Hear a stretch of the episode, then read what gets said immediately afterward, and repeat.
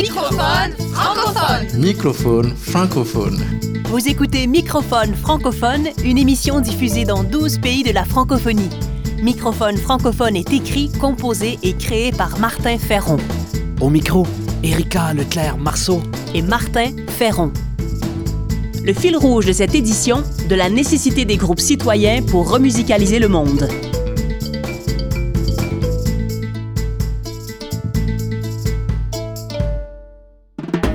Remusicaliser le monde. Création, sens, travail social, intendance, nature. Par Martin Ferron.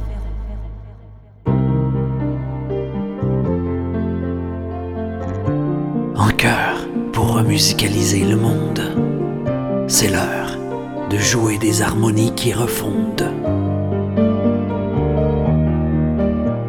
Fragile, flamme, blessure, dame, piano, solo, viendra une brise sur nos cordes d'eau qui donne feu au jour, que grâce d'amour à notre tour, libérez-nous.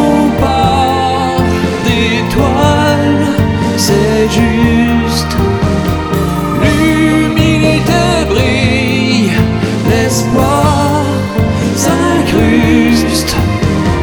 Refondez nos ors, rendons d'ensemble nos lunes rougeois de soleil à l'amble.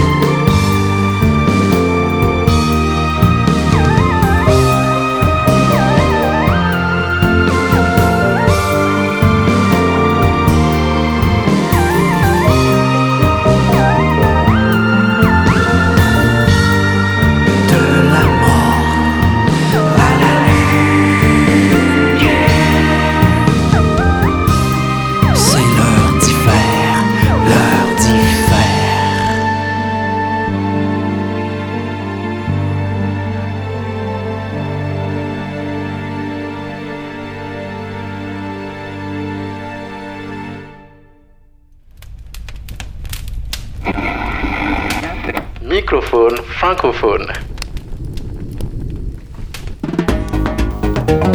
Initiative inspirante. Parmi le foisonnement de collectifs citoyens qui remusicalisent le monde, il y a Pollinis. Pollinis lutte pour la pérennité des insectes pollinisateurs, la biodiversité et pour une agriculture pérenne et alternative. Pollinis se bat notamment pour stopper l'agrochimie et les insecticides tueurs d'abeilles et générateurs de cancers, dominés par des multinationales qui investissent parallèlement dans le marché du médicament. L'association travaille aussi à restaurer un environnement riche et sain pour les pollinisateurs sauvages. Elle s'oppose à la monoculture, à la destruction des haies et à l'artificialisation des sols liés à nos commerces, industries et maisons qui détruisent le gîte et le couvert des pollinisateurs. Ce type d'action citoyenne est essentiel, car le déclin accéléré des pollinisateurs est une grave menace pour notre survie. En effet, l'ONU rappelle que, sur les 100 espèces végétales qui fournissent 90% de la nourriture dans le monde, plus de 70% dépendent des abeilles pour leur pollinisation. Les pollinisateurs sont généreux pour l'humanité. On ne peut vivre sans eux. Pollinis dépend exclusivement des particuliers et n'accepte aucun financement d'entreprises, d'institutions, de partis ou d'organisations. Ce choix assure une liberté de parole et d'action totale. Pollinis produit des études qui analysent les politiques publiques et permettent de formuler des propositions. L'ONG mène aussi des campagnes de mobilisation citoyenne, notamment par le biais de pétitions, et fait du contre-lobbying pour porter les revendications des citoyens et ne pas laisser toute la place aux lobbies qui dominent les champs médiatiques, économiques et juridiques. Pollinis défend les petits apiculteurs pérennes, jamais la grande industrie poussée à la fois par l'agro-industrie, l'État et certains syndicats. Pollinis accompagne aussi des projets agricoles innovants. Citons la solution naturelle contre le frelon asiatique, une espèce invasive accidentellement importée dans le cadre de la mondialisation économique et responsable de la mort de millions de pollinisateurs.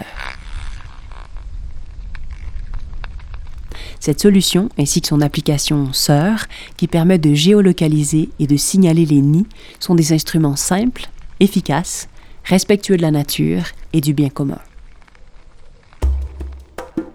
Pollinis dérange beaucoup d'intérêts et subit des attaques violentes sur Internet et dans les médias, car les combats de l'association, notamment pour l'interdiction de certains pesticides, rencontrent un réel succès.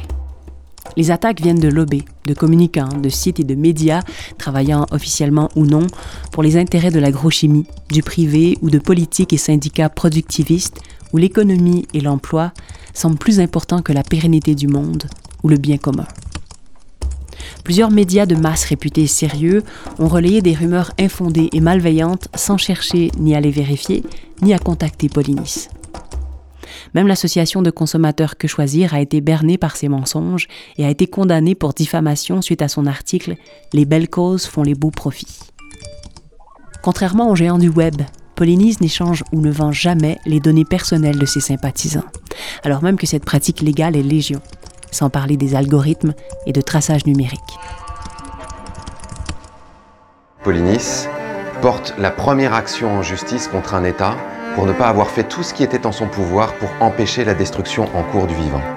Dans un contexte où la crise Covid et l'effondrement de la biodiversité se combinent, Pollinis a lancé une action en justice contre l'État français pour manquement à ses obligations de protection de la biodiversité.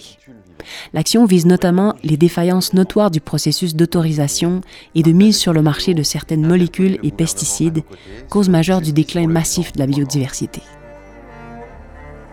Par son ampleur et sa visée, ce recours constitue une première. C'est en effet la première action en justice citoyenne dans le monde pour la biodiversité. Pollinis, ou la nécessité de collectifs citoyens indépendants, courageux et œuvrant au bien commun pour remusicaliser et pérenniser le monde.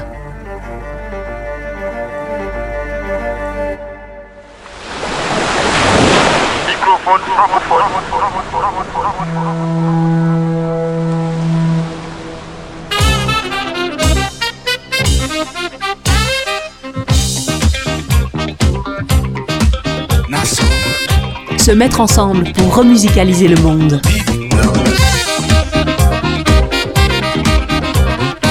Des collectifs qui cherchent et qui libèrent le réel et les imaginaires. Des ensembles qui engagent les puissances agissantes de chacun. Des orchestres qui donnent naissance à de nouveaux liens entre individus. Et un jour, une fête universelle.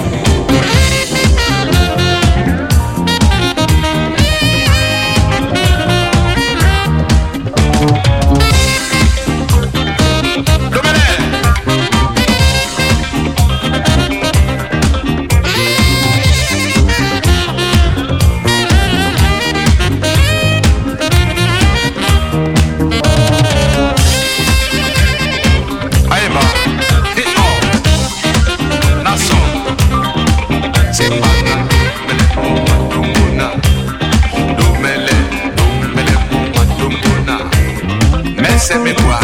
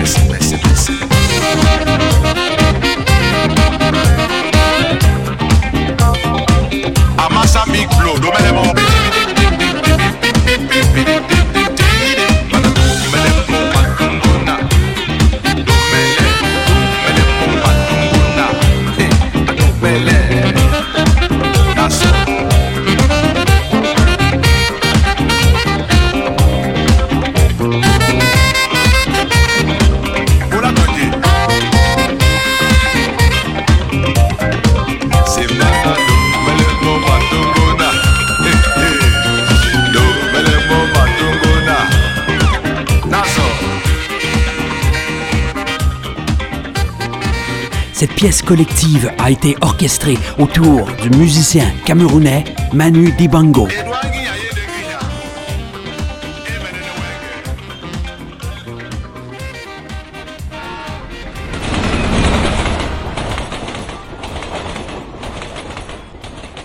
Microphone francophone. Culture de sens. Culture de sens. Il y a encore peu de femmes chefs d'orchestre de par le monde. À peine plus de 5% des orchestres symphoniques sont dirigés par des femmes. Le mouvement des femmes chefs d'orchestre a publié un manifeste en faveur de l'égalité. Ce collectif a pour but de créer un espace de réflexion et de promouvoir la mise en place de mesures inclusives qui renouvellent les pratiques. C'est lors du Symposium international des chefs d'orchestre qu'a été publié ce manifeste, imaginé par près de 1000 participantes issues de 36 pays. Parmi les signataires, signalons Nathalie Marin et Claire Gibaud. En voici un extrait sur une œuvre musicale de la compositrice haïtienne Carmen Brouard.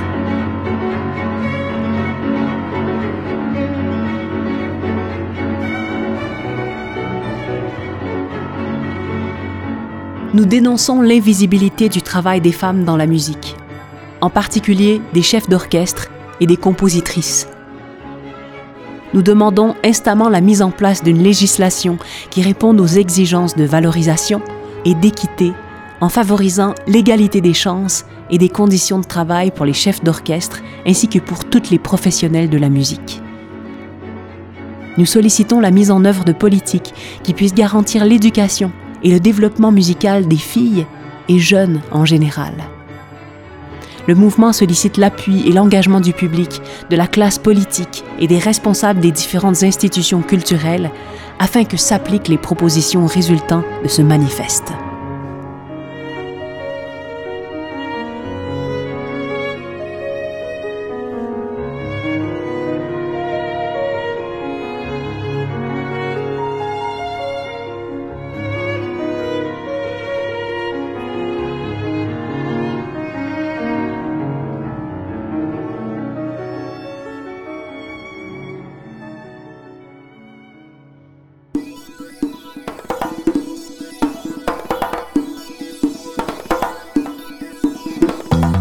C'était Microphone francophone, une émission écrite, composée et créée par Martin Ferron. Merci aux productions SEM, à la région Auvergne-Rhône-Alpes et à la Fondation Beati pour leur soutien financier. Microphone francophone.